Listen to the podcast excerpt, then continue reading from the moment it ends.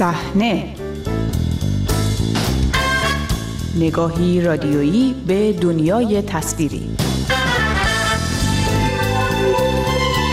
سلام به شماره دیگری از مجله هفتگی صحنه خوش آمدید. من بابک قفوری آزل هستم. در این شماره به مناسبت اهدای جایزه بهترین فیلم جشنواره لوکارنو به فیلم ایرانی منطقه بحرانی با تهیه کننده این فیلم گفتگو می‌کنیم. با صحنه همراه باشید. سینمای ایران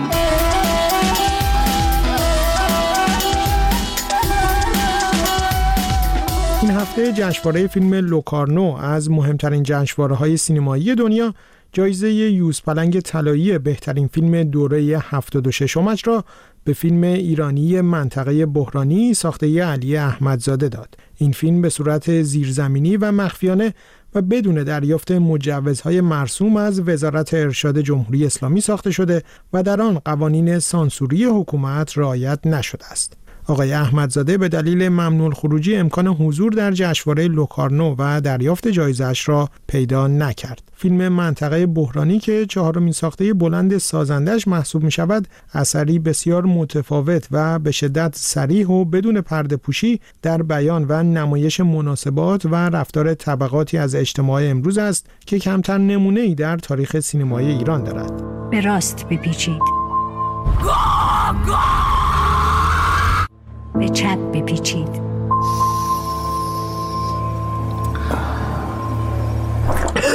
درباره فیلم منطقه بحرانی با سینا عطاییان دنا که همراه علی احمدزاده تهیه کننده آن است گفتگو کردم. آقای عطاییان دنا خود تجربه ساخت چند فیلم را دارد و یکی از آثارش با نام ما در بهشت سال 1394 در جشنواره لوکارنو به نمایش درآمده بود. گفتگو با او را با پرسش درباره چگونگی همکاری مشترک در تولید فیلم آغاز کردم. رفاقتمون قدیمیه. ما از شاید حدودا الان دیگه بشه 17 18 سال که همدیگه رو می‌شناسیم. من خیلی از کار علی خوشم میاد. علی هم لطف داره به کار من. یادم توی فستیوال فیلم زوریخ رتروسپکتیو سینمای ایران رو گذاشته بودن که همون فیلم مادر قلب اتم علی بود هم فیلم پارادایس من. اونجا من فیلم علی رو تو سینما دیدم و احساس کردم که یعنی اون پتانسیلی که الان شما توی فیلم منطقه بحرانی می‌بینید و من اونجا دیدم که ما با یه فیلمساز نامتعارف طرفیم. سر فیلم برداری نبودم به علت اینکه من بعد از فستیوال لوکارنو در سال 2015 به ایران برنگشتم.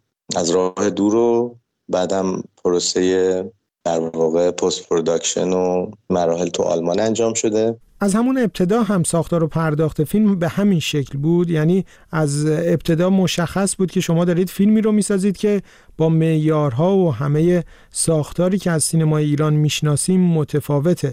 نگرانی از این بابت نداشتین؟ فکر نمی‌کردین چگونه ممکنه چنین فیلمی رو بشه در داخل ایران ساخت؟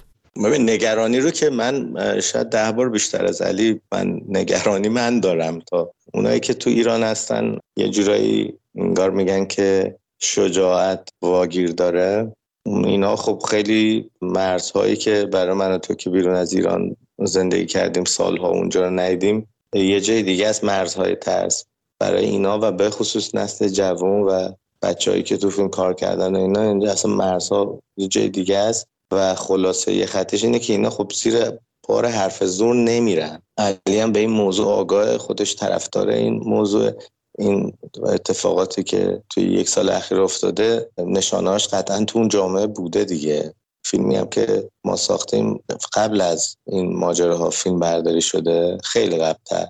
ولی بالاخره یه آدم می‌تونه توی این فیلم ببینه که آره این یه جامعه در حال تلیانه و قرار اتفاق اینجا بیفته. شما در جریان بودین که چگونه امکان فیلم برداری در فضاهای بیرونی و اماکن عمومی در شهر تهران که دیده میشه در فیلم فراهم شد؟ ببین در جریان بودم یه بخشش رو متاسفانه نمی‌تونم توضیح بدم به دلیل اینکه افراد در خطر میفتن ولی این سیستم کراپتده این سیستم فاسده. تو سیستم فاسد شما با هک می‌تونی بکنی. راه های مختلفی داره. یه موقع می‌تونی از مجوز در واقع پوششی استفاده کنی. یه موقع می‌تونی رشوه بدی یه موقع می‌تونی دوربین مخفی استفاده کنی و همه این استراتژی ها توی این فیلم علی احمدزاده استفاده کرده. و نکته جذابش اینه که برای هر سکانسی یه استراتژی وجود داشته. اینطوری نبوده که مثلا یه ایده کلی بوده که آقا جمع کنیم بریم اینو مثلا با یه مجوز مستند بگیریم. اینطوری نبوده. و یه چیز دیگه هم اگر بخوام اضافه کنم که شاید جالب باشه اینه که علی این سناریو رو به ده تا بخش تقسیم کرد و به صورت ده تا فیلم کوتاه که جداگانه پس پیش تولید و تولید و پس تولید انجام داد رفت. یکی یکی این, این اپیزودا رو ساخت و رفت روی بعد. تیم اصلی هم خب چون کوچیک بود می‌شد این کارو کرد. طی سال گذشته خبرهای مختلفی درباره کارگردان فیلم آقای احمدزاده منتشر شده از جمله خبر بازداشتشون. اون بازداشت هم حالا با این حساب به خاطر ساخت همین فیلم بود؟ همون زمانی که حدودا یک سال پیش که علی احمدزاده بازداشت شد بازجوی علی احمدزاده توی بازجویی داشت از یه فیلمی حرف می‌زد که به غیر از فستیوال بین المللی ما به کسی دیگه نشون نداده بودیم. و خیلی تاکید داشت که شما چرا این فیلم رو به ونیز فرستادین و خیلی فشار گذاشته بودن روی کارگردان که تو باید الان فیلمو بیاری ما ببینیم. کارگردانم می‌گفت همچه فیلمی وجود نداره. برای ما خیلی جالب بود که چطوری ممکنه که یه فیلمی که ما به فستیوال ونیز نشون داده باشیم سر در بیاره از اتاق بازجویی. و به این دلیل نگرش داشتن. چون مقاومت کرد و علی هم میگه این مقاومت مدنی منه. علی به سانسور اعتقاد نداره به آزادی هنر و آزادی بیان اعتقاد داره. و تصمیم گرفت که این کارو بکنه و به همین دلیل بازداشت شد. جزئیات اتفاقات قبل از جشنواره لوکارنو چه بود؟ اینکه گفته شد خواستار خروج فیلم از جشنواره شده بودن و به طور مکرر هم از کارگردان فیلم بازجویی می شده در ایران. ببین یه سری آدم ناشناس شروع کردن به پیغام دادن به من به پخش کننده جهانی فیلم در فرانسه و احتمالا به خیلی دیگه به فستیوال لوکارنو. و یک موجی از تومت و توهین و انواع و اقسام بازی های روانی به اضافه اینکه خود علی احمدزاده می‌رفت بازجویی. یه بازجویی هم گذاشتن که به صورت 24 ساعته اسمسی واتساپی اینم روش جدید شکنجه است. چون جواب نده دوباره احضارش می‌کنه. سوال جواب کنه 24 ساعته و تحت فشار که فلان روز میای با فیلم میای. حالا علی هم مقاومت مدنیش اینه که میگه من اصلا چون قبول ندارم نشون نمی‌تونم بدم ضمن اینکه ما اصلا دیگه دسترسی علی رو به این فیلم محدود کردیم که اگر تحت فشار قرارش دادنم نتونه نشون بده. به خاطر اینکه می‌خواست که اینطوری باشه منتها خوشبختانه اون دوره گذشته که بشه به این راحتی یعنی آدمای ذره ذهنشون بازتر شده نسبت به این موضوعات خیلیش هم مرتبط به همین ماجراهایی که بعد از انقلاب شینا و زن زندگی آزادی خیلی تصویر واضح شده برای خیلی ها برای فستیوال های جهانی خیلی تصویر واضح تر شده و اینکه این کاریه که شده هر گونه تلاشی هم بخوان بکنم برای اینکه اینو برگردونم به اون دوره ماه اصل فستیوال جهانی و سینمای دولتی ایران اون دوره تمام شده. اینو هر کسی که اینجام صدای منو میشنوه بدونه این دست من و آقای فلانی و دیگری نیست که اینو بتونید خرابش کنی یا درستش کنی. این مردم ایران یک انقلابی کردن. انقلابشون بر علیه تصویر جعلی بوده که شما به مدت چهل خورده سال به اینا فروختین به دنیا فروختین. این دیگه قابل برگشت نیست. این چیزی نیست که یک فرد بتونه تاثیر روش بذاره. دیدیه که جهان پیدا کرده نسبت به مردم ایران. دروغای شما رو دیگه نمی‌خرن.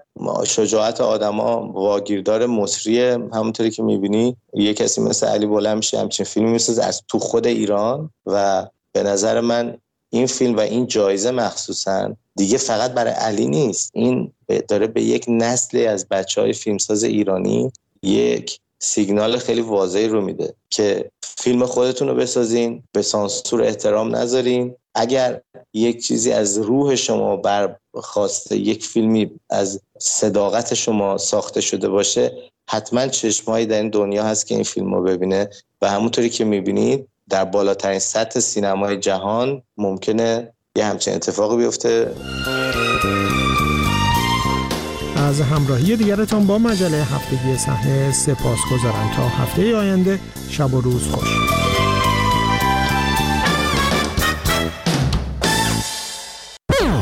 به رادیو فردا گوش می‌کنید.